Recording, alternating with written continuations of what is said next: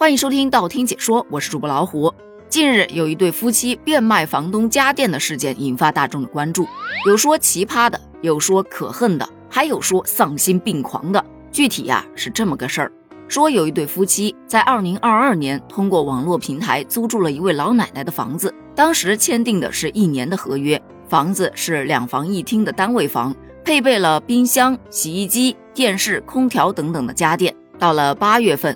老奶奶发现这对夫妻没有按时交租金，于是就给他打电话催促，结果被告知他们早就已经搬走了。老奶奶这才赶紧去查看房子，可发现房子里头家电是一样不剩，就剩下一些破烂的家具了。事情发展到这儿，大家就已经坐不住了。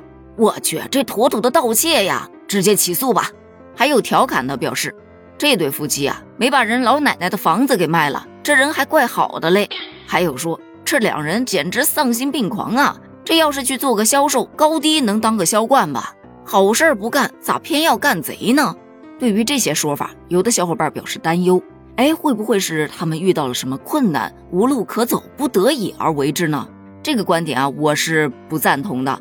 你就算再不得已，也不能干犯法的事儿吧？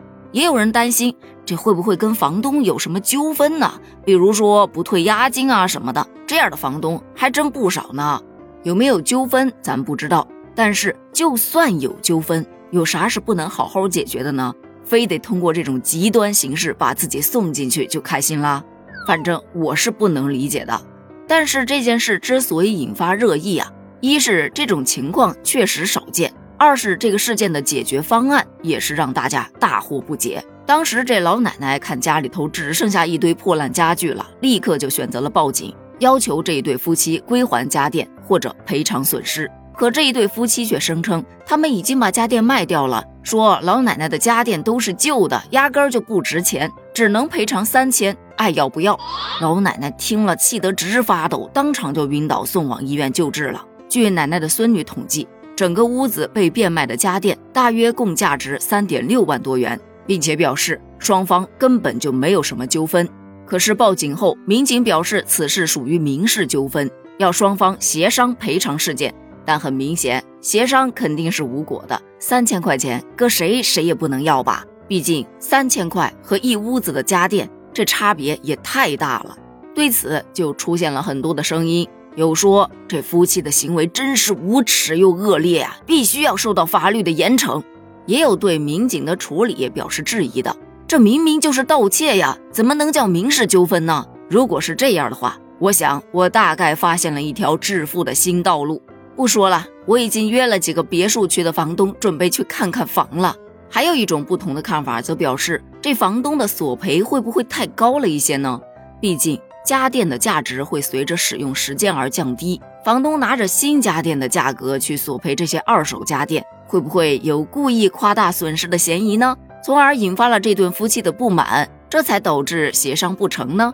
不管是哪一种观点，我个人的观点是说，这个事件的处理结果目前是未知的，事情的具体情况咱们也并不明确，所以啊，还是交给法律去判决吧。只不过从这个事件当中，咱们也得提个醒儿。作为租户方，还是要遵守合约的，要尊重对方的财产，诚信相待，避免发生纠纷。如果说真的发生了纠纷，也要通过合法的途径去解决。作为房东，同样是要遵守合约，偶尔啊，还是要关心关心租户的情况的。还记得此前咱们更新过，有租户因为失业了，准备要退租，房东是连夜带着他去找新的工作，甚至还托关系给租户找到了一个特别好的工作。当时就有小伙伴调侃，毕竟这要是租户不工作了，房东可能就得出去工作了。嗯，扯远了，因为毕竟这样的房东是少数的。只能说，除了房东和租户双方遵守合约之外，还是需要监管部门加大对租赁市场的监管力度的。特别是可以通过一些教育啊、宣传活动，提高租户和房东的法律意识，让他们更加了解自己的权益和责任。避免潜在的纠纷。好了，该起事件就聊到这儿了。对于这起事件，你有怎样的看法呢？欢迎在评论区发表你的观点哦。咱们评论区见，拜拜。